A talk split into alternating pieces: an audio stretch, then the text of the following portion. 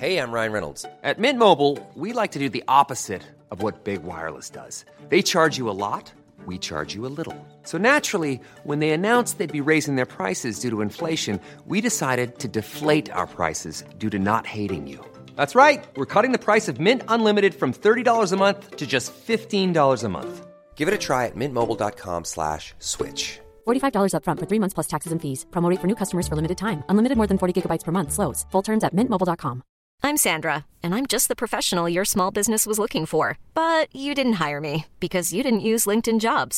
LinkedIn has professionals you can't find anywhere else, including those who aren't actively looking for a new job, but might be open to the perfect role, like me. In a given month, over 70% of LinkedIn users don't visit other leading job sites. So if you're not looking on LinkedIn, you'll miss out on great candidates, like Sandra. Start hiring professionals like a professional. Post your free job on linkedin.com/achieve today. Since 2013, Bombas has donated over 100 million socks, underwear, and T-shirts to those facing homelessness. If we counted those on air, this ad would last over 1,157 days.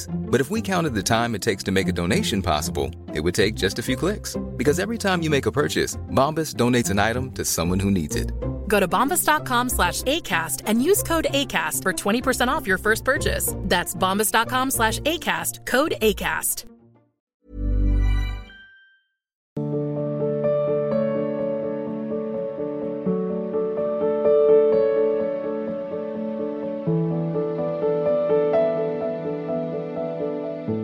Amit Shukla ji Bareilly से, राधा वल्लभ श्री हरिवंश महाराज जी, आपके चरणों में कोटि कोटि नमन। महाराज जी, मुझे ऐसा लगता है कि इस संसार में जो बुरी चीजें हैं उनमें शक्ति और आकर्षण अच्छी चीजों के मुकाबले ज्यादा है, क्योंकि व्यक्ति नाम, ध्यान और साधना मुश्किल से ही अपनाता है, जबकि बुरी आदतें बहुत जल्दी। गलत, बिल्कुल गलत। जैसा सोचोगे माया का वैसा ही प्रभाव पड़ता है। लोहे का चुम्बक लोहे की ही वस्तुओं को घसीटता है। इससे सिद्ध नहीं हो गया तो बहुत पावरफुल है कि हीरा को भी घसीट लेगा, चांदी को भी घसीट लेगा, स्वर्ण को भी घसीट लेगा, उसमें पावर नहीं है। तो हमारी बुद्धि इस समय माया आकर्षित है, माया से ग्रसित है, तो असत वस्तुओं का महत्व बढ़ रहा है। नहीं तो अहंकार की बात नहीं है। त्रिभुवन का कोई भी सुख ऐसा नहीं है जिनका चित्त भगवान में जुड़ गया है और घसीट के दिखा दे। चैलेंज है माया को, क्योंकि भक्ति का और भगवान का आश्रय है। एक नहीं, शास्त्रों ऐसे महात्मा, ऐसे महापुरुष हैं। छोटे छोटे बच्चे हैं गुरु गोविंद सिंह के, और दीवाल में चुने जा रहे हैं और धर्मी कह रहे हैं। प्राण त्यागना बच्चों ने स्वीकार कर लिया, लेकिन धर्म त्यागना नहीं। कहाँ आकर्षण है? दिखाई दिया? बच्चे हैं, क्या आकर्षण है? न जीवन का आकर्षण है, न भोग का आकर्षण है, न परिवार का आकर्षण है, देशभक्ति का आकर्षण है, मर मिटने का आकर्षण है। मतलब हम लोग थोड़ा बहुत नीचे स्थिति में है ना, तो वो बात समझ नहीं पाते। भगत सिंह फांसी के फंदे को चूमते हैं और जय हिंद कहकर, कहाँ आकर्षण है? देशभक्त हैं, देश को भगवान माना और उसके लिए अपने हाथ से गोली से अपने शरीर को उड़ा लिया। चंद्रशेखर आजाद ने उड़ा दिया। हमारा महत्व तो कहाँ है, ये हमारा हृदय विषय जानता है। देखो, अगर हम गंदे यंत्र वाले अंदर है ना, मन बुद्धि चित्त, तो हमको सब गंदा नजर आएगा। हाँ, ये जरूर है कि जैसे पूर्वाभ्यास हमारा गंदे बातों का है, अब हम अच्छी बातों पे चलना चाहते हैं तो प्रभाव नहीं पड़ रहा, क्योंकि मलिन है ना। अब जंग लगी हुई है, थोड़ा जंग छूटे तो प्रभाव दिखाई दे। सत्य त्रिकाल सत्य है, असत त्रिकाल असत है। अब असत का इतना जोर का प्रभाव पड़ा है कि हमें ऐसा लगता है कि 10 साल सत्संग करे और 5 मिनट कुसंग करे, तो 5 मिनट का कुसंग 10 साल के सत्संग पर पानी फेर देगा। तो फिर निर्णय निकाला गया कि 10 साल सत्संग से ज्यादा पावरफुल कुसंग रहा। ऐसा नहीं है, वो अभी 10 साल से सत्संग कर रहा है, लेकिन दसियों हजारों जन्म से कुसंग कर रहा है। उसका अभ्यास कुसंग का बहुत जोर का है, अभी सत्संग का नहीं आया है। इसलिए हमारा दृढ़ विश्वास और हमारा चिंतन यदि प्रभु के प्रति है तो असलियत में समझ में आ जाएगा कि है क्या, क्या सुख है संसार का जो हमें आकर्षित करता है। आप देखो एक एक सुख का ऑपरेशन करो, रुपया आपके यहां तक रुपया जमा कर दिया जाए, आपको खड़े कर दिया जाए, रुपया आसपास, अब न भोजन मिलेगा न पानी मिलेगा न कमरे से बाहर जाओगे, रुपया ही तुम्हारे पास है, क्या करोगे? 10 घंटे 20 घंटे 40 घंटे के बाद चिल्ला के कहोगे कि मुझे पानी पिला दो, मुझे भोजन पवा दो, सब रुपया ले जाओ, मतलब खत्म रुपये कमाते ना। चलो अब पानी और भोजन रख करके आपको कमरे में बंद कर दिया गया, फिर कुछ समय बाद आप चिल्ला के कहोगे सब हटा दो, एक बार मुझे बाहर खुली जगह में सांस लेने दो, मुझे मिलने दो। चलो खुली जगह में तुम्हें छोड़ दिया गया, ना भोजन ना पानी ना कुछ व्यवस्था, और उसकी साथ एक एक चीज का ऑपरेशन लो, उसमें आप ऊब जाओगे। सुंदर शरीरों का भोग बंद कर दिया जाए कमरे में, हर भोग सामग्री दे दी जाए और भोगो, तो ऊब जाओगे और हाथ जोड़ के कहोगे मुझे कुछ दिन के लिए अकेला छोड़ दो, क्योंकि उसमें सुख नहीं है, पक्का नहीं है, आकर्षण है माया का। अच्छा देखो शरीर है ना अपना, अपने शरीर से देखो, या हम छूते हैं कोई परेशानी नहीं, और नीचे के द्वारों को छूते हैं तो रज साबुन लगा के धोते हैं ना, तो तुम्हारी सुख भोग बुद्धि कहाँ के है? वही तो है ना, वही है। स्पष्ट देखो जैसे ऑपरेशन होता ना, तो ऑपरेशन वाला अगर शर्माएगा तो फिर ऑपरेशन कैसे करेगा? उसको तो जिस अंग में रोग नजर आएगा उसी का ऑपरेशन करेगा। तो हम लोग कहाँ फंसे हैं? मलमूत्र के द्वार ही तो है प्रधान सुख भोग। गौर से देखो, फंसाया जाता है इससे और मिलता क्या है? फिर उसका कितनी देर तुम्हें सुख मिलता है, फिर उसके बाद क्या शांति मिलती है, फिर उसके बाद क्या इच्छा नहीं रह जाती है, पूरा जीवन इसी को भोगते हो गया, फिर भी वही भोग की इच्छा है। मतलब कुछ तो जादू है माया का कि है नहीं पर मुझे लग रहा है। यही मिटाने के लिए अध्यात्म समर्थ है। अगर अध्यात्म का ज्ञान नहीं है, कई बार सुना चुके हैं, एक चक्रवर्ती सम्राट महाराज भर्तृहरि जी हुए हैं, बहुत बड़े वीर और महात्मा भी हुए हैं। उनके छोटे भाई का नाम था विक्रमादित्य, सब कोई जानता है, विक्रम बेताल कथा नहीं चले, उनके छोटे भाई थे विक्रमादित्य। अब ये जब यौवन अवस्था को प्राप्त हुए तो बहुत बहुत ही बुद्धि प्रधान जीव, अलग अलग होता है, वो बहुत माइंडेड थे, बहुत बुद्धिमान। तो उन्होंने मन को जांचा कि चाह क्या रहा है, सब कुछ है चक्रवर्ती सम्राट। तो मन ने मांगा एक सुंदर स्त्री जो कहीं भी सबके पास ना हो। और चक्रवर्ती सम्राट मतलब एक क्षत्र राज्य हुकुम कर दिया कि सब सुंदरियां हमारे सामने लाई जाएं। उसमें देश विदेश की सब सुंदरियां उनके सामने लाई गई। तो एक सुंदरी का नाम था पिंगला, जो सर्वांग सुंदर और मन पसंद एकदम। भर्तृहरि जी ने चयन कर लिया। अब उसने भी सौभाग्य माना, इतना बड़ा वैभव संपन्न राजा मुझे स्वीकार, और 9 अवस्था थी। बड़े वो वैज्ञानिक बुद्धि के थे, तो उनका अब मैं कुछ वर्ष राजकाज विक्रमादित्य को देता हूँ, क्योंकि मैं अनुभव करना चाहता हूँ कि मन ने कहा स्त्री में सुख है तो क्या सुख है, मैं अनुभव कर। अब ना किसी से बोलूँगा, ना किसी से, इसी से बोलूँगा, इसी को देखूँगा, इसी के साथ रहूँगा, इसी से पूरी एकाग्रता। महल में समय से भोजन भर आ जाए, कोई सूचना नहीं, कोई हमारे पास नहीं आएगा। तो राजा थे, उनकी आज्ञा, विक्रमादित्य राज सिंहासन संभालने लगे और वो काफी समय व्यतीत हुआ, रात दिन उसी के सानिध्य में।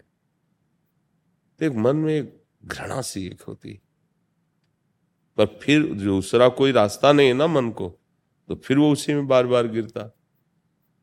एक दिन एक ब्राह्मण तपस्या कर रहा था देवराज इंद्र की, निर्धन हूं धन की प्राप्ति हो जाए।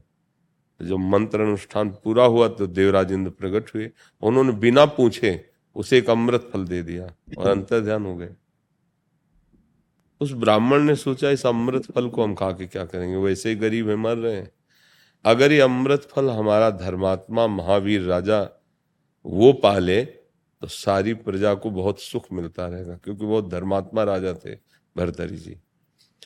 पहले था कि राज दरबार में या राजमहल में संत और ब्राह्मणों के लिए निषेध नहीं था, कभी भी जा सकते हैं बिना रोक टोक के, ऐसा मर्यादा थी।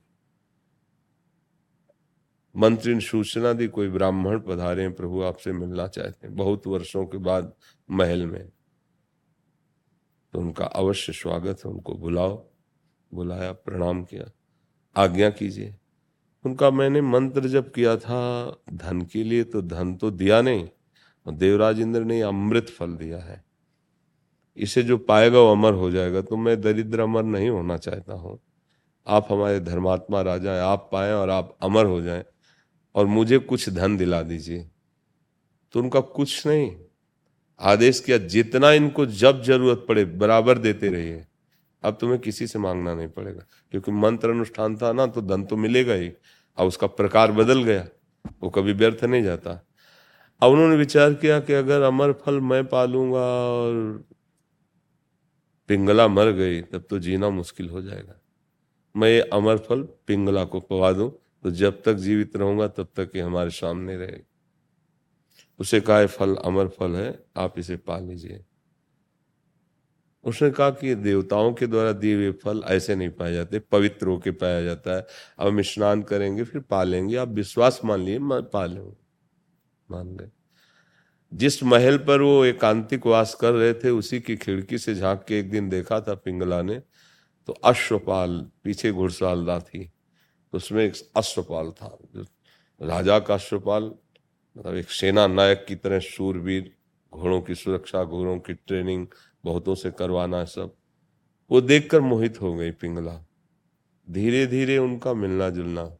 अब उसने विचार किया कि ये अगर अमल फल अश्वपाल को हम पवा देंगे तो अमर रहेगा जब तक हम जीवित, तो हमारी मित्रता चलती रहेगी। अश्वपाल को जब अमर फल मिला तो उसकी आसक्ति थी महाराज के दरबार में नाचने वाली वैश्या से, मित्रता थी उसकी। इसने सोचा अगर उस वैश्या को फल पवा दे, नवीन अवस्था की थी, वो अमर हो जाएगी। वैश्या के हाथ में अमर फल आया, उसने सोचा मैं नीच कर्म करने वाली अमर फल पाकर क्या करूंगी, अगर मेरे महाराज ये अमर फल पा लेंगे तो धर्मात्मा है वो अमर हो जाएंगे। मंत्री ने सूचना पहुंचाई, राज दरबार की नृत्यांगना आपके दर्शन करना चाहती है, बुलाया जाए। सरकार ये अमर फल मुझे प्राप्त हुआ है, इसे आप पालें तो अमर हो जाएंगे मालिक, हम तो आपके दरबार की नाचने वाले हैं। तो अमर फल देखा, ये तो वही है जो ब्राह्मण दे के गया था। कहा तुम अमर फल कहाँ से प्राप्त कर सकते हो, क्योंकि वैदिक मंत्रों के द्वारा अनुष्ठान से प्राप्त होता है, सच्ची बताना नहीं तो मृत्यु दंड दिया जाएगा। तो उसको कोई पता तो था नहीं ना, तो उसने कहा आपके महल के पीछे जो अश्वपाल हैं उनसे हमारी दोस्ती है, उन्होंने हमें दिया है। बोले जाओ ये बात किसी से कहना मत, जाओ। दूसरे दिन दरबार में घोषित किया कि महाराज भर्तृहरि जी आज राज दरबार में स्वयं पधार रहे हैं। शास्त्रों प्रजा, राजमंत्री, सेवक सब उपस्थित हुए, बैठे और कहा अश्वपाल को बुलाया जाए।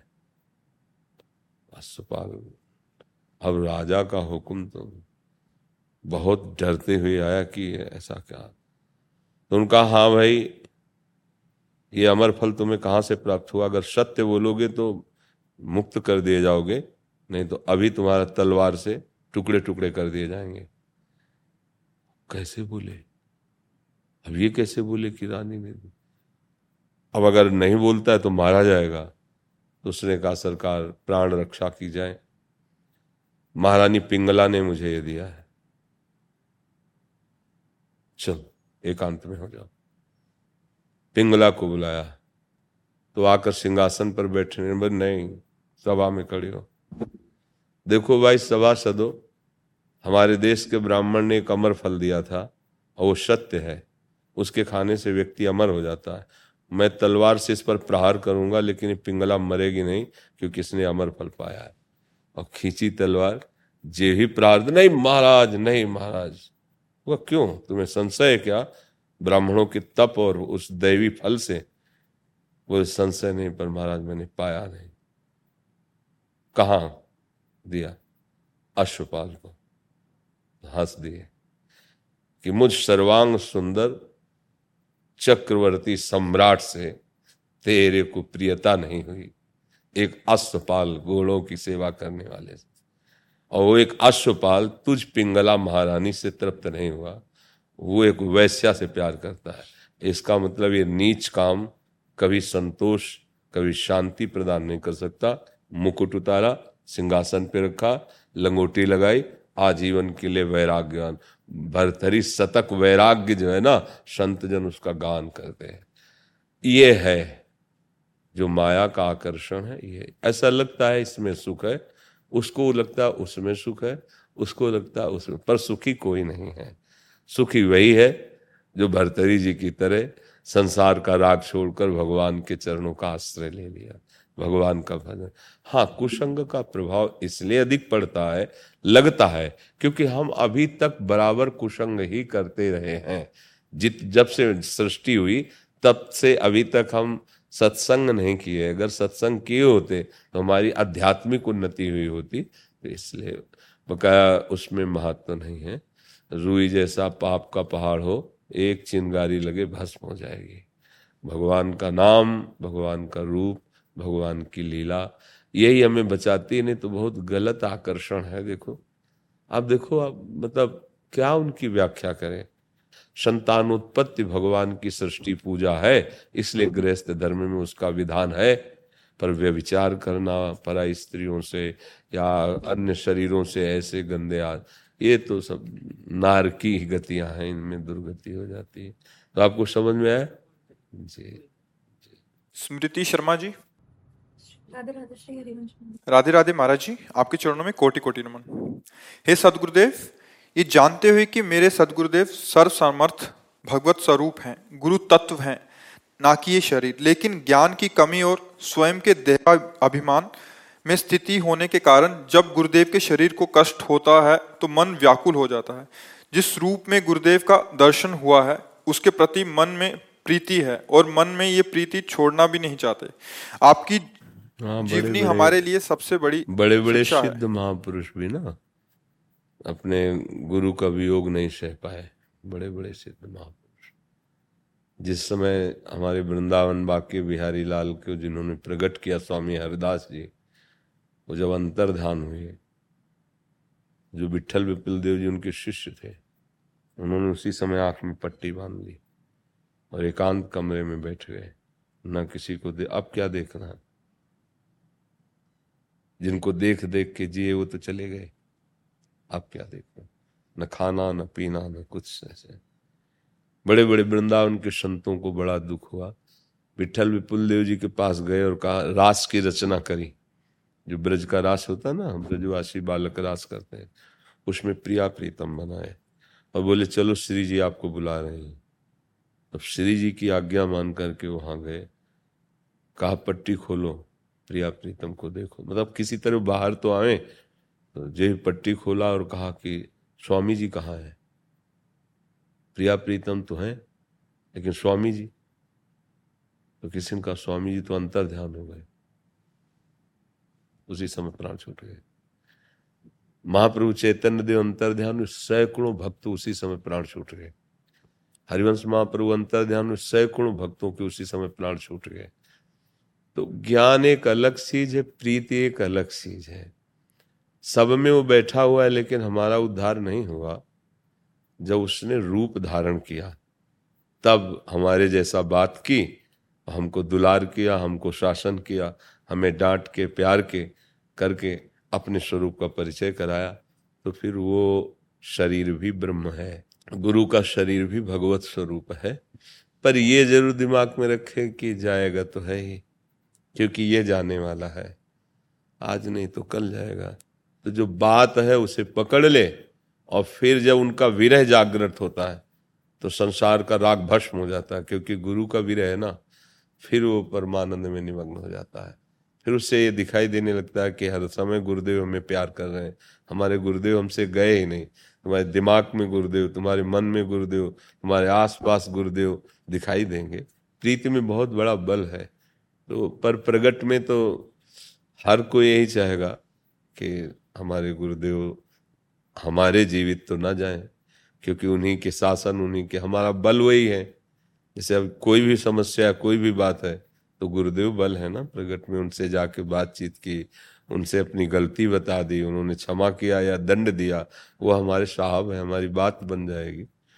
पर अब ये निर्धारित है कि जितने मिनट, जितने सेकंड शरीर है वह उतने ही रहेगा, इसके आगे नहीं रहेगा। अब इस पर किसी का काहू को बसना है, जो कछ हो सब तिहारी कृपा से बिहारी बिहारी उनका। नहीं तो बड़े बड़े महापुरुष हुए हैं, अगर उनका शरीर रहता तो जगत मंगल होता रहता। पर प्रायः जितने बड़े महापुरुष हैं बड़ी जल्दी उनको हटा दिया गया है। आप देखना जितने भी बड़े बड़े महापुरुष हुए हैं जल्दी से जल्दी हटा दिया गया है उनको, यहाँ से सेवा से हटा दिया गया है। चाहे वो बड़े बड़े महापुरुष अवतारी हों या जन्म से भजन लेकर स्थिति प्राप्त किए हों, उनको हटा दिया। तो हमें चाहिए कि जैसे दांव लग गया है, सत्संग मिल रहा है, सब बातों का समाधान हो रहा है, तो हम एक अच्छे साधक बन जाए, तो हमें गुरु का सानिध्य अनुभव में आने लगे। नहीं प्रगट में तो वियोग होगा ही, यहाँ का खेल ही ऐसा है। दुनिया में लाखों का मेला जुड़ा, हंसा जब जब उड़ा तो अकेला। अरे कोई साथ नहीं जाने वाला, सब प्यार कर रहे हैं सब, लेकिन जाना अकेले पड़ेगा। और अकेले जाने वाला अव्यवस्थित, बड़ी घबराहट पैदा होती है। अगर व्यवस्था है जहाँ जाना है और प्रिया प्रीतम साथ हैं तो कोई परेशानी नहीं। वही सिखा रहे हैं कि तुम्हारे साथ उतना ही जाएगा, जैसे तुमने यहाँ 5 अरब बैंक में जमा कर दिए नहीं जाएंगे, और 5 रुपये किसी गरीब को भोजन पवा दिए, जाएगा साथ आप आपके। दिन भर आप बातें कर रहे हो, कोई फायदा नहीं। 2 बार तुमने भगवान का नाम लिया, वो तुम्हारे साथ जाएगा। बुद्धिमानी यही है कि यहाँ कमाते हुए, यहाँ कार्य करते हुए हमें जहाँ जाना है उस बैंक में भी कुछ स्टॉक रख लें, उसमें भी कुछ अपना अस्तित्व बना ले। पर इतने हम लोग भूले होते हैं कि वहाँ की बात ही ध्यान नहीं आती और यहीं के प्लान बनते रहते हैं, और प्लान पूरे हो नहीं पाते, वहाँ जाने का नंबर आ जाता है, तब डर लगता है कि यार मर गए तो अब क्या होगा, बहू छूटेगी, बेटा छूटेगा, परिवार छूटेगा, धन, अब तो कुछ हमारे पास नहीं। तो जैसे अपने लोग हैं तो एकदम तैयार फिट बैठे हैं, बेग वेग बांध के नहीं, जैसे तैयार हुआ जाता, फिट बैठे हैं। हमें जाना कहाँ है हमें पता है, इनके साथ जाना है वो भी पता है, कैसे जाना है वो भी पता है, कितना माल है वो भी पता है, इसलिए बेपरवाह है। अब आपको कहा जाए कि अभी चलो, तो आपने माल ही इकट्ठा नहीं किया, आपने अपनी अटैची नहीं बांधी, अर्थात समेटा नहीं, अपने आप को फैलाए हुए हो, अभी घबराहट पैदा हो जाएगी। मरने की बात सुनने पर घबराहट पैदा हो जाएगी, और जब मरने की बात सुनने पर घबराहट ना हो, सावधानी बढ़े, तो जानो कि आप साधक हो, आप उपासक हो, क्योंकि मरना तो सबको है ही एक दिन, और वो दिन पता नहीं कब आ जाए। तैयारी तो हमें आज से ही रखनी है ना। जैसे एक आदमी पूरी तैयारी करके स्टेशन पहुंचा और गया और गाड़ी छूट गई, अब उसको कैसा लगेगा? वो बहुत बुरा लगेगा कि नहीं लगेगा? ऐसे ही हमने पूरा जीवन तैयारी की, माया की, और भगवान की जो प्राप्ति के लिए मनुष्य शरीर मिला था, अब वो गया और तैयारी कुछ नहीं हो पाई, गाड़ी पे चढ़ नहीं पाए, अब क्या पछताना है? तो गोस्वामी जी ने लिखा, तुलसीदास जी ने, मन पछताई है अवसर बीते, दुर्लभ देह पाए हरिपद भज, करम बचन अरु जीते, मन पछताई है अवसर बीते, ये श्रुत बनिता दि जान स्वार्थ रथ, ना करु नेह सभीते, अंतहि तो ही तजेंगे पामर, तू न तजय वहीते, मन पछते है अवसर बीते। जब समय आता है जाने का तो कोई साथी नहीं होता, तब रोता है मन कि बड़ी गलती हो गई, जो साथी थे, जो हमारे ईश्वर, जो हमारे परमेश्वर, जो हमारे प्रभु, उनसे तो हमने परिचय नहीं बनाया, और जिनसे परिचय बनाया वो सब छूट रहे, और वो तड़प तड़प कर प्राण त्यागता है। घर वाले थोड़े दिन आंसू बहा लिए, फिर उसकी प्रॉपर्टी का आनंद लेते हैं और वो दुर्गति को प्राप्त होता है। ऋषभ जी जलंधर से। राधा वल्लभ श्री हरिवंश महाराज जी, आपके चरणों में कोटि कोटि प्रणाम। महाराज जी, श्री कृष्ण ने अर्जुन को मार्गदर्शन दिया या अर्जुन ने श्री कृष्ण को ढूंढा, अर्थात हम गुरु की खोज करते हैं, गुरु सही समय पर हमारे पास आते हैं। दोनों बातें हैं। अर्जुन तो भगवान नर नारायण के अवतार हैं, नारायण श्री कृष्ण है और नर अर्जुन है। पता है आपको? ऐसा पता है आपको? नारायणम नमस्कृत्य नरम चैव नरोत्तमम। भगवान नर नारायण के रूप में अवतरित होकर आज भी बद्री नारायण में तप परायण है। उन्हीं से त्रिभुवन की रक्षा हो रही है। वही नर नारायण श्री कृष्ण और अर्जुन के रूप में है। तो हम तुम भी ऐसे ही हैं, भगवान के अंश हैं और भगवान हमारे अंश ही हैं। नित्य संबंध है, ये किसी साधना भजन से नहीं, ये है। जैसे पिता को पिता कहने के लिए हमें किसी के लायकात की, किसी के सपोर्ट की, किसी की गवाही की जरूरत नहीं है, वो हमारा पिता है। ऐसे प्रभु हमारे अंशी हैं। अब ये बात हम भूल गए हैं। अर्जुन जी ये बात भूले नहीं थे, प्रभु को ही अपना प्रीतम और अपना सखा मानते थे। हाँ, कर्तव्य निर्णय करने में उनको मोह व्याप्त हो रहा था, उस समय प्रश्न किया उन्होंने। पर हमसे सबसे बड़ी गलती हो रही कि हम अपने अंशी को ही भूले हुए हैं। भूले कि नहीं भूले? कोई तो मानने के लिए तैयार नहीं कि भगवान है। कोई अगर मानता है तो ऐसा मानता है कि अगर कोई भगवान हो तो हमारी समस्याओं का समाधान कर दे। भगवान को साधन और भोगों को साध्य, वो भी बात नहीं बनी। यदि आप ये मान लें कि आप भगवान के अंश हैं, ये पक्का है, इसमें कोई संशय नहीं। भगवान कह रहे हैं तो मान लो। गीता जी में भगवान कहते हैं ना, ममैव अंशो जीवलोके जीवभूतः सनातनः मनः कष्टानि इंद्रियाणि प्रकृतिस्थानि कर्षति। ऐ जीव, तू मेरा अंश है, मेरा बच्चा है। अब यही बात हम नहीं जान पा रहे कि हम अंश कैसे हैं, हमारी समझ में नहीं आ रहा है। तो हम प्रभु से प्रार्थना करें। बिना गुरु के किसी को भी शुद्ध ज्ञान नहीं होता, चाहे जितना शास्त्र पढ़ लो। चाहे शिव विरंच सम होई, गुरु बिनु भव निधि तरह न कोई। क्योंकि वो अनुभूत युक्तियां गुरु की हमें माया मुक्त करते हैं। शास्त्रों में लिखा तो सब है, पर हम पकड़ नहीं पाएंगे। जब गुरुदेव पकड़ाते हैं तो बात हमारे दिमाग में आ जाती है। तो गुरुदेव को हम पहचान सके इतने हमें क्षमता नहीं है। विद्यार्थी टीचर की योग्यता का नाप थोड़ी कर सकता है। विद्यार्थी टीचर की योग्यता का नाप नहीं कर सकता कि ये कितना ग्रेजुएट है। वो तो टीचर से बढ़कर कोई हो, फिर वो टीचर को देख सकता है। ऐसे हम शिष्य हैं, माया भ्रमित जीव हैं।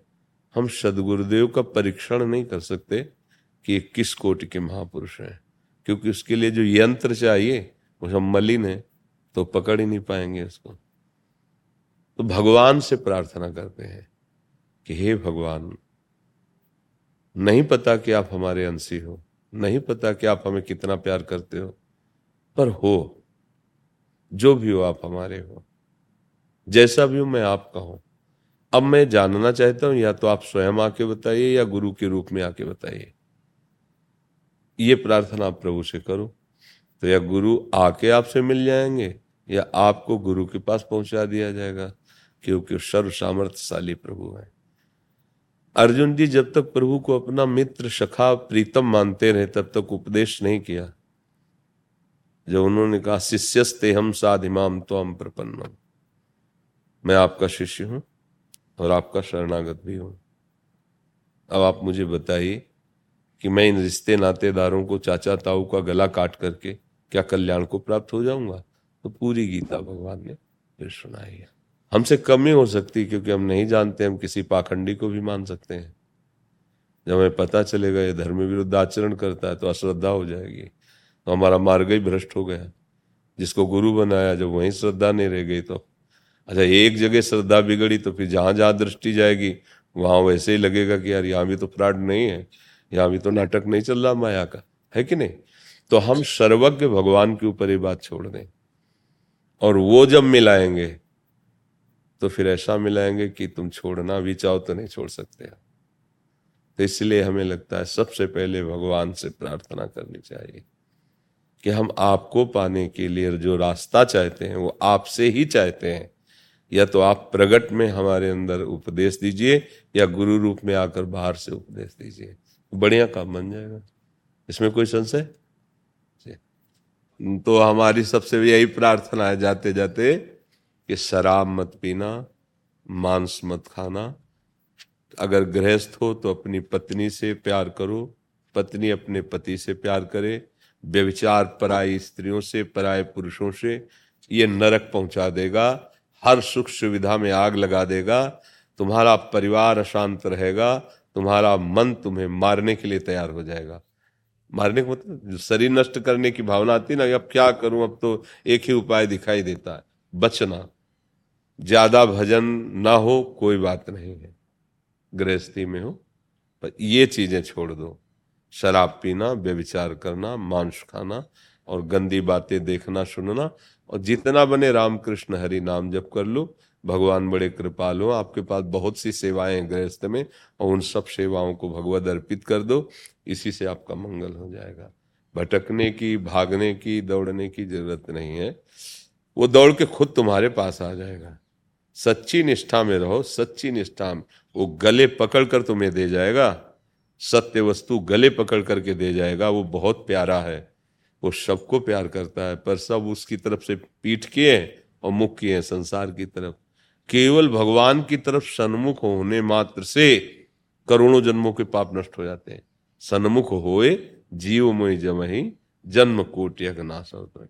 तो हमें लगता है हमारी प्रार्थना आप लोग स्वीकार करेंगे और अच्छे बनेंगे। स्वस्थ रहिए, सुखी रहिए, इस इतना सस्ता जीवन मत निपटाइए गंदे आचरणों में, उज्जवल भविष्य वाले बनिए।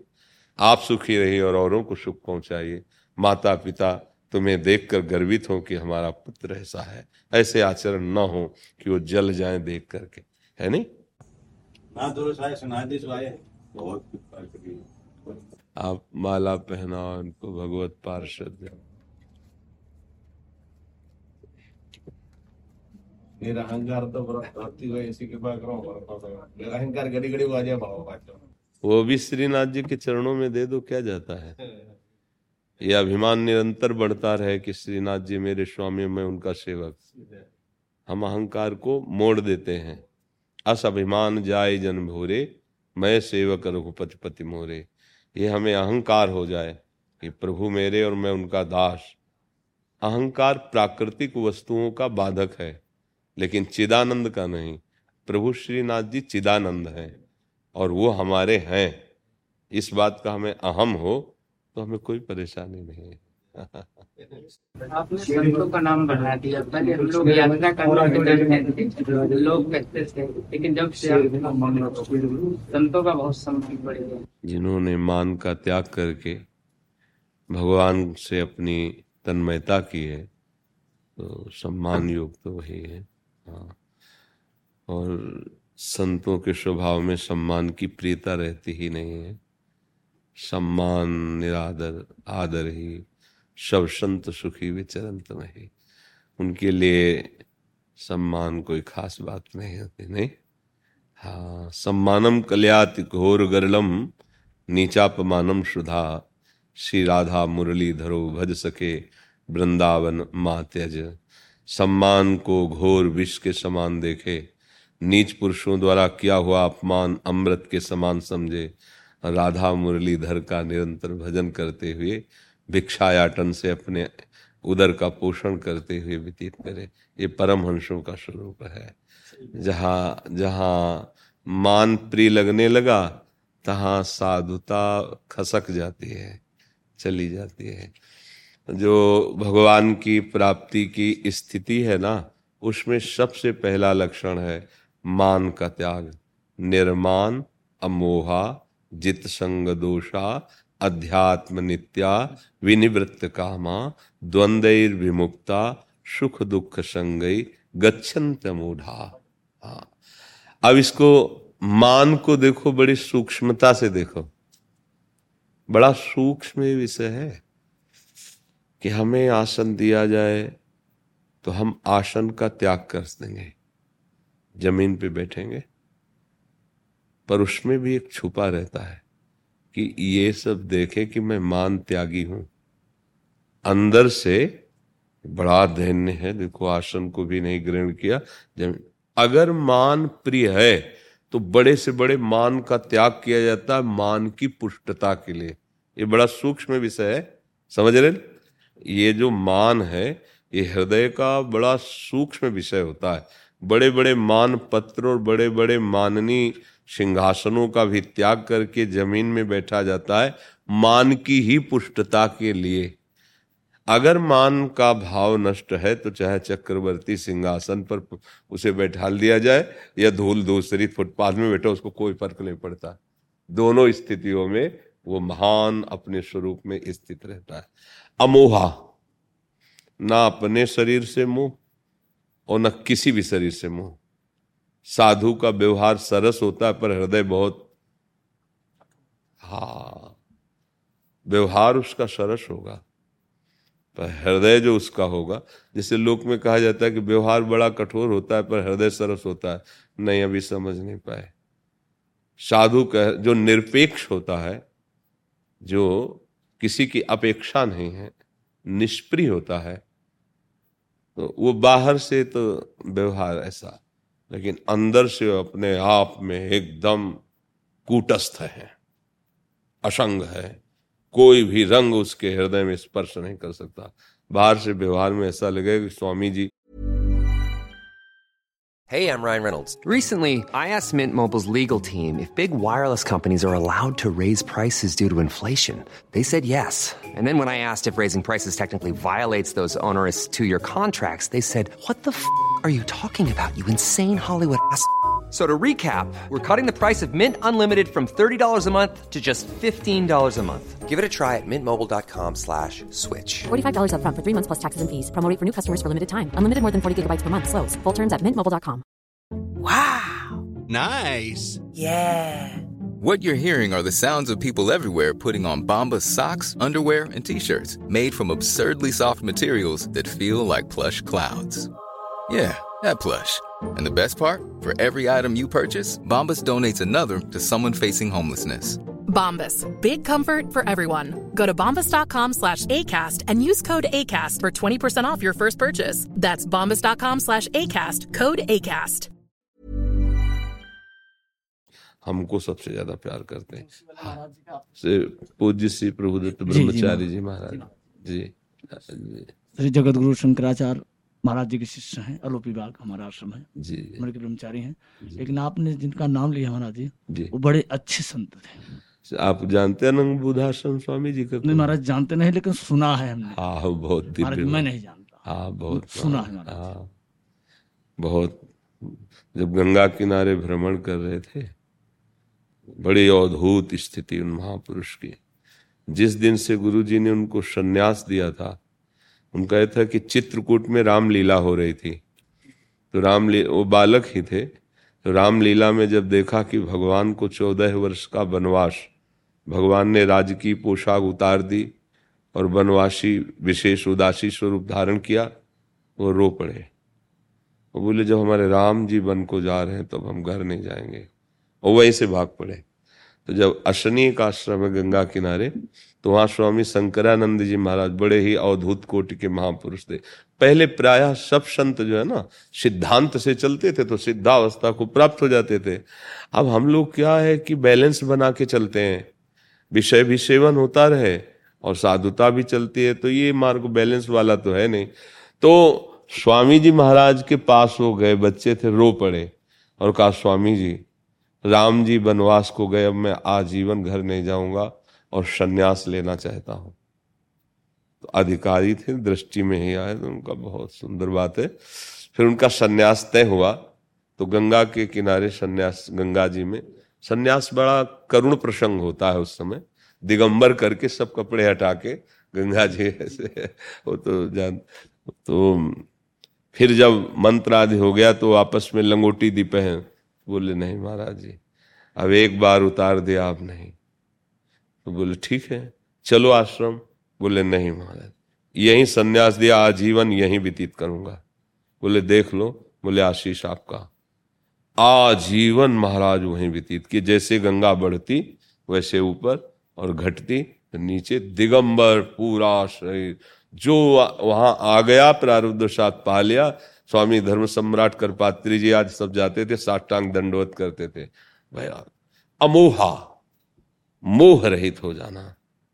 बहुत कच्चाई है अपने में, अपने शरीर से मोह है, अपनी वासनाओं से मोह है, अपने शिष्यों से मोह है, अपने संबंधियों से मोह है। साधु का व्यवहार सम होता है, प्रिय होता है, पर हृदय से कूटस्थ होता है, निरपेक्ष होता है। अगर हृदय का कमजोर है तो फांस लिया जाएगा। दया बिना साधु कसाई, दया करी तो आफत आई है रे, दया करी तो आफत, दया बिना साधु कसाई और दया करी तो आफत आई, मतलब ऐसे बच के खेलना है। निर्माण मोहा जित संग दोषा। साधु का जो स्वभाव होता है वो निर्लेप होता है, इसलिए कोई भी उसके आसपास विषय से एकत्रित हो उसके हृदय में हलचल नहीं होगी, चाहे प्रतिकूल हो विषय या अनुकूल। प्रतिकूल विषय भी हो तो हलचल नहीं होगी। एक बार पूज्यपाद सिउड़िया बाबा जी महाराज को आगरा में किसी ने बुलाया, भक्तजन बुलाते हैं। अब बाबा के पास पता तो था नहीं, आगरा पहुंच गए और वहां जहां कोल्ड स्टोर था आलू का, वहां खड़े होके इंतजार किया कि वो जो अब वो लिखा पड़ी हुई सब तो थी नहीं बाबा के पास। तो फिर उसने कहा यहीं आसन लगा लो, ठीक लगा लिया आसन। तो सड़ी आलू जो थी ना, जो बाहर फेंकी गई थी, भारी दुर्गंध, और वही आसन। अब घंटा दो घंटा में पता लगाते हुए वो लोग आए, तो प्रणाम नमस्कार। उनका साधु का एक बार आसन जहाँ लग गया, अब उठेगा तो आगरे में नहीं लगेगा। हाँ, अब रात्रि तो यहीं व्यतीत होगी। प्रतिकूल एकदम दुर्गंधयुक्त, लेकिन विचलित नहीं होना, बस यही जित संग दोषा कि अब परिस्थिति बहुत गड़बड़ है। सामने चाहे जितना सुंदर उसके भोग विलास एकत्रित कर दिए जाएं, उसके मन में स्फुरण नहीं होगा।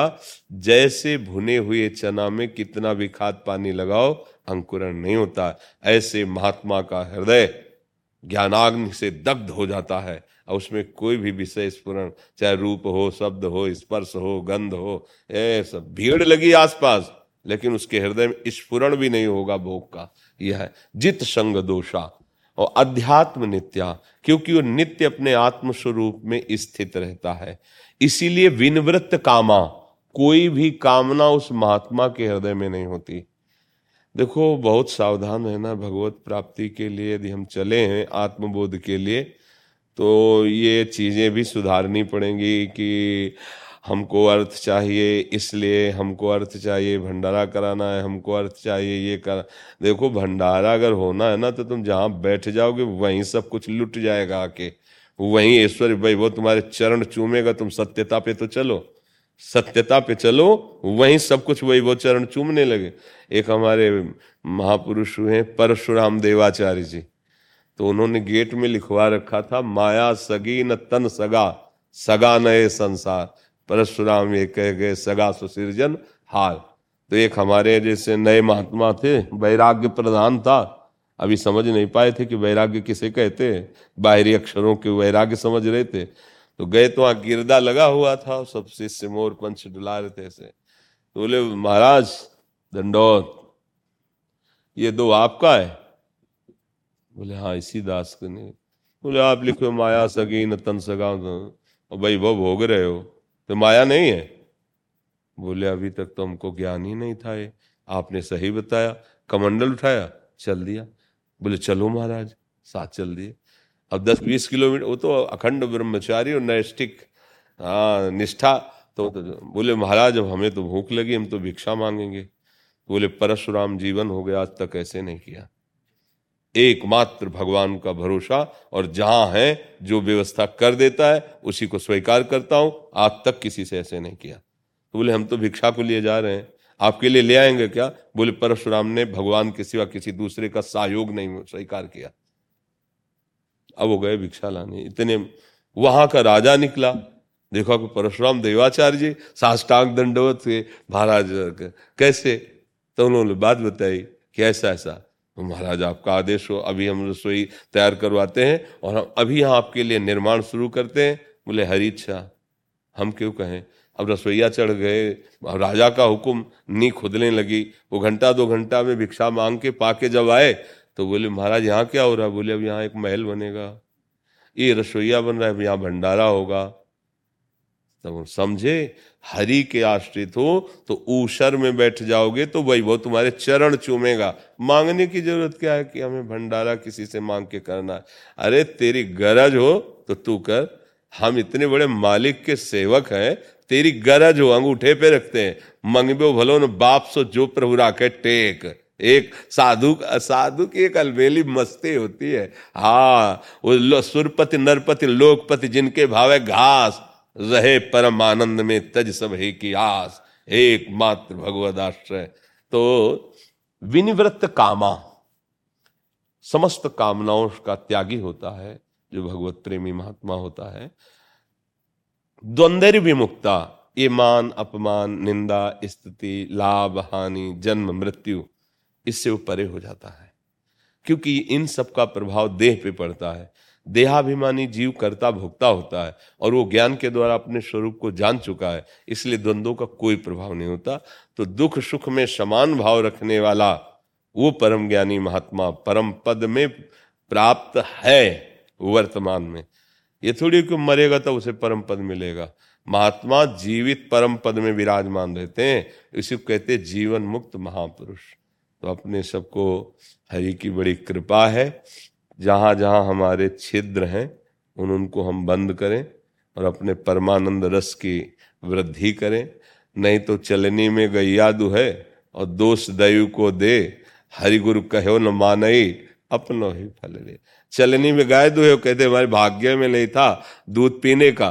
तो ऐसे ही मनमानी आचरण करो और चाहे जितने बड़े सिद्ध महापुरुष के संग हो, तुम्हें लाभ नहीं मिलेगा। हरि गुरु कहो, वो जो आज्ञा कर रहे हैं बस उसके अनुसार चलो, तुम विचार मत करो, तुम्हारी विचार करने की क्षमता नहीं। गुरु वाक्य हो गया कि आप ऐसा करो, बस उसी में लग जाओ तो परमात्मा आगे खड़ा मिलेगा। पर हम लोग इतने अविश्वासी हैं कि क्यों म्यों, अच्छा दूसरों से भी सलाह ले लेने लगे। अपने गुरु की बात कभी दूसरे से नहीं पूछनी चाहिए, ये समझ लो। ये बहुत बड़ा भारी अपराध है कि भाई कोई बहुत विद्वान संत है और अपने गुरु सीधे साधे भोले भाले, उन्होंने कह दिया बेटा तुम ऐसा करो तुम्हारा कल्याण हो जाएगा, तो तुम आकर सभा में पूछे कि हमारे गुरुदेव ऐसा कह रहे थे कि करना चाहिए कि नहीं करना चाहिए। मर गए, अब तुम्हें कोई संभाल नहीं सकता। परमार्थ में तुम बिल्कुल नहीं चल पाओगे, क्योंकि गुरु के वचन प्रतीति न जहे। जिसे गुरु के वचनों पर विश्वास नहीं, वो चाहे जो कुछ कर ले काम नहीं बने। तो अपने लोगों को जो गुरु आश्रय मिला, भगवद आश्रय मिला, बस एक बार इस जीवन को झोंक दो हरि प्रेम में। बहुत बार विषयों को भोगा, बहुत बार विषय इकट्ठे किए हैं, अब एक बार जो है काछ वाछ मन निश्चल राखे, धन धन जननी तेरी रे। लंगोट का पक्का, वचन का पक्का, मन का पक्का, पूरे त्रिभुवन पर जय। साधु जानते हो, हाँ साधु के विजय किससे? काछ वाच मन निश्चल राखे, धनि धन जननी तेरी रे।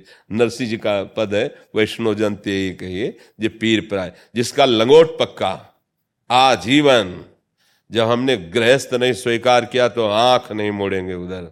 बस मतलब निष्ठा होनी चाहिए, फिसलना नहीं है, फिसलना नहीं।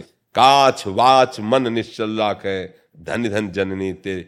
मन से प्रभु का चिंतन, वाणी से प्रभु की लीला गायन, और जितेंद्री विश्व को परास्त कर देगा, कोई जोड़ नहीं उसका रहेगा। बहुत भारी वस्तु है रसेंद्री और जनेंद्री पर शासन कर लेना, इसे को धृति कहते हैं। हम लोग चूक जाते हैं, जहाँ ये ढीली पड़ी तहाँ दूसरी ढीली हुई, और दूसरी ढीली हुई तो परमार्थ का प्रतीक नहीं रह गया, नाटक भर परमार्थ का रह जाता है, असलियत में नहीं रह जाता है। इसलिए हम सब भगवान के चिंतन में मगन रहे। अंतर। गिरनार से आए हैं भगवान, गिरनार से भगवान का दर्शन, ये सब हमारे लिए नहीं है। बिल्कुल बिल्कुल, भगवान को इनका दर्शन, भगवान को नहीं देखा, बहुत ये भगवान है हमारे, उसका स्वाद चल रहा है ना। सूर्य चंद्र समझ रहे हो ना आप, भगवान सूर्य चंद्र सूक्ष्मणा चित्रिणी वज्रा ब्रह्म नारी और सहस्त्र, बिल्कुल इनकी बात नहीं। वो बोल रहे थे कि मैं बड़े आसन पर नहीं बैठा, मैं इनकी श्वास को देख रहा था कि क्या हो, इसलिए मैं इस पर बैठा। फूल की माला की जरूरत नहीं है, मान का सम्मान का नहीं है भाई, किसी का भी नहीं होता बेटा। हम गिरनार से उसका वीडियो देख के कि कोई संत सतगुरु और ईश्वर जगत से न्यारा है। भगवान ने बोला ना, सब त्याग, लंगोट का पक्का होना चाहिए, मन का चचा होना चाहिए और गुरु शब्द होना चाहिए। हम भी शस्त्र लेके घूमते हैं, भगवान ने शब्द सब हमको सुनाए, हम इसका दर्शन के लिए आए। उनको जे किया है ना, देखो कहाँ गिरनार है, जूना अखेड़ा सिर पंचनाम दशनाम जूने अखेड़े में। मेरा शिष्य उसने बताया कि बाबू भगवान का दर्शन, हम भगवान ढूंढ रहे हैं, हमें तो भगवान इन सब में देखा है, मंदिर में ऐसे ऐसे भाई नहीं देखा। वो बोलते हैं ब्रह्मा जी ऐसा है, शंकर ऐसा है, नारायण ऐसा है, उनके आगे क्या है ये किसी को नहीं। जी जी जी हाँ, मतलब कहने का मतलब है ये एक रास्ता है, लेकिन ये सब बातें लोगों की मगज में फिट हो जाती है, उसे आगे नहीं जा पाती, आगे नहीं जा सकते कोई किसी एक। गुरु वाक्य में इतनी बड़ी सामर्थ है कि कोई भी लक्ष्य ऐसा नहीं है जिसको प्राप्त न किया जा सके। गुरु वाक्य ही, और सही पूछो तो गुरु से बढ़कर कोई तत्व नहीं है, और कोई लक्ष्य नहीं है, और कोई वस्तु नहीं है। अगर अपने गुरु में आसक्त हो गया, उनकी वाक्य में, तो सब कुछ प्राप्त हो गया। ये सार बात जो यहाँ की बात है ना, सब समझ गए हम, सब समझ गए। आप पधारो भगवान क्या गिरनार पधारो, इन्हें बधाने लेने पूरी व्यवस्था थी, गिरनार पधारो। आप तो सब कुछ कर सकते हो, कितनी भी ठीक कर सकते हो, सब कुछ कर सकते हो जी। पर इससे होगा क्या, नाशवान शरीर है, आज नहीं तो कल जाएगा ही। हाँ, वो तो कपड़ा तो बदलना ही। हाँ, तो इसलिए इस पर क्यों खर्चा करे। ब्रह्मास्त्र का प्रयोग मच्छर मारने के लिए क्यों करे। नहीं गुरुजन ही संभालते हैं। अरे नहीं, अरे हम सब बच्चे ही। अरे नहीं भगवान, आप बच्चे बच्चे तो हम हैं आपको मिलने के लिए। अरे भगवान, देखो हमारा दुना खड़ा से शस्त्र और शस्त्र दोनों ही साथ में देते। सुनील कुमार जी हनुमानगढ़ से, प्रणाम महाराज जी, सादर चरण स्पर्श। महाराज जी, आजकल मीडिया और सोशल मीडिया में तरह तरह के गलत विचारों और पाखंड का चलन सा हो गया है कि पूजा पाठ ऐसे करो, ये पूजा पाठ का सही तरीका नहीं है, आप ऐसे करें ये सही तरीका है, और चैनल और लोगों की अलग अलग विचारधाराएं, जिससे कि भ्रम पैदा होता है क्या सही है और क्या गलत है। और सबसे बड़ा धर्म संकट जब पैदा होता है, माता पिता इन सब कामों को करने का को कहते हैं कि सही मार्ग तो भजन मार्ग, भगवत मार्ग है। तो इस धर्म संकट की स्थिति में क्या करें, कैसे इसका सामना करें कि इनको पता लग गया कि भजन सही है, बट माता पिता या रिश्तेदार कह रहे हैं कि ऐसा करो, यहाँ चढ़ाओ, यहाँ। इसमें किसी की सलाह नहीं मानी जाती। जाके प्रिय न राम वै देहि, तजिए ताहि कोटि वैरिषम यद्य परम शनेहि।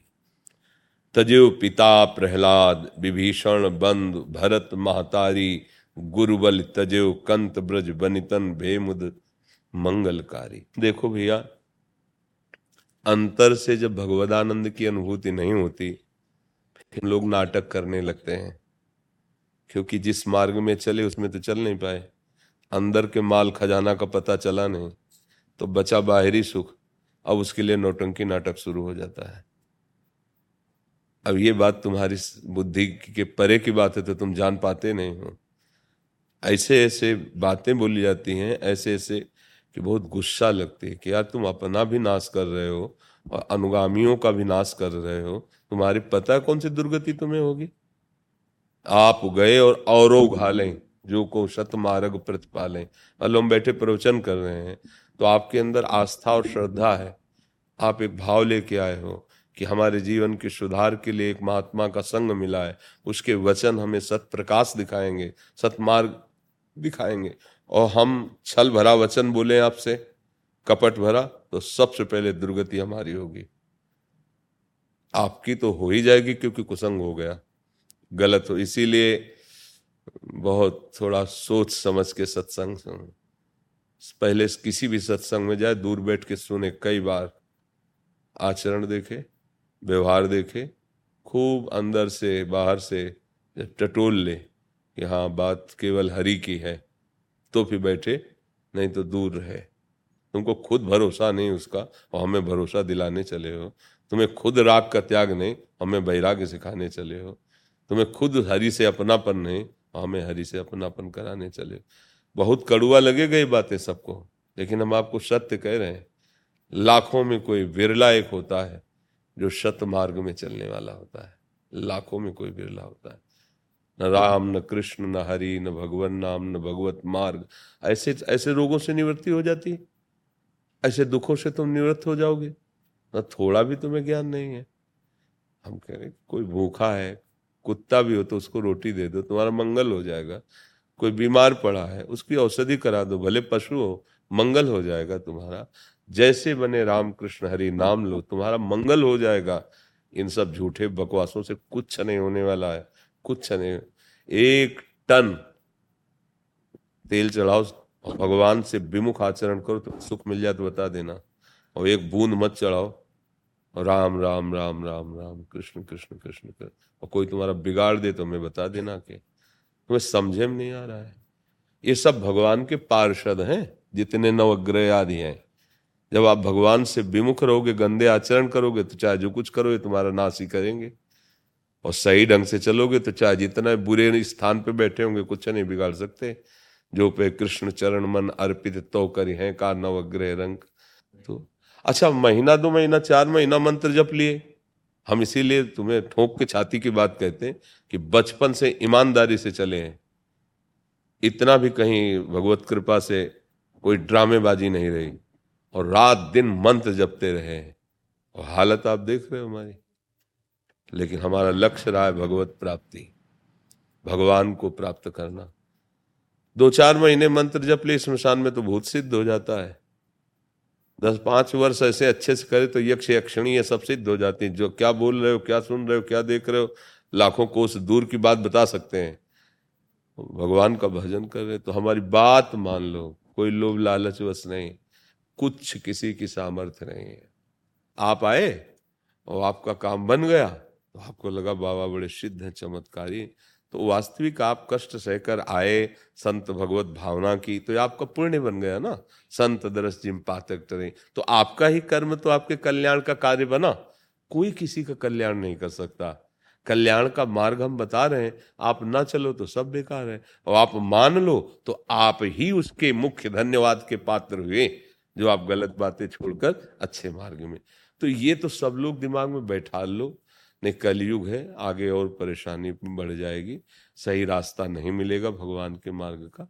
अब वो एक हितधाम में थे तो एक ने कहा कि हम बहुत परेशान हैं।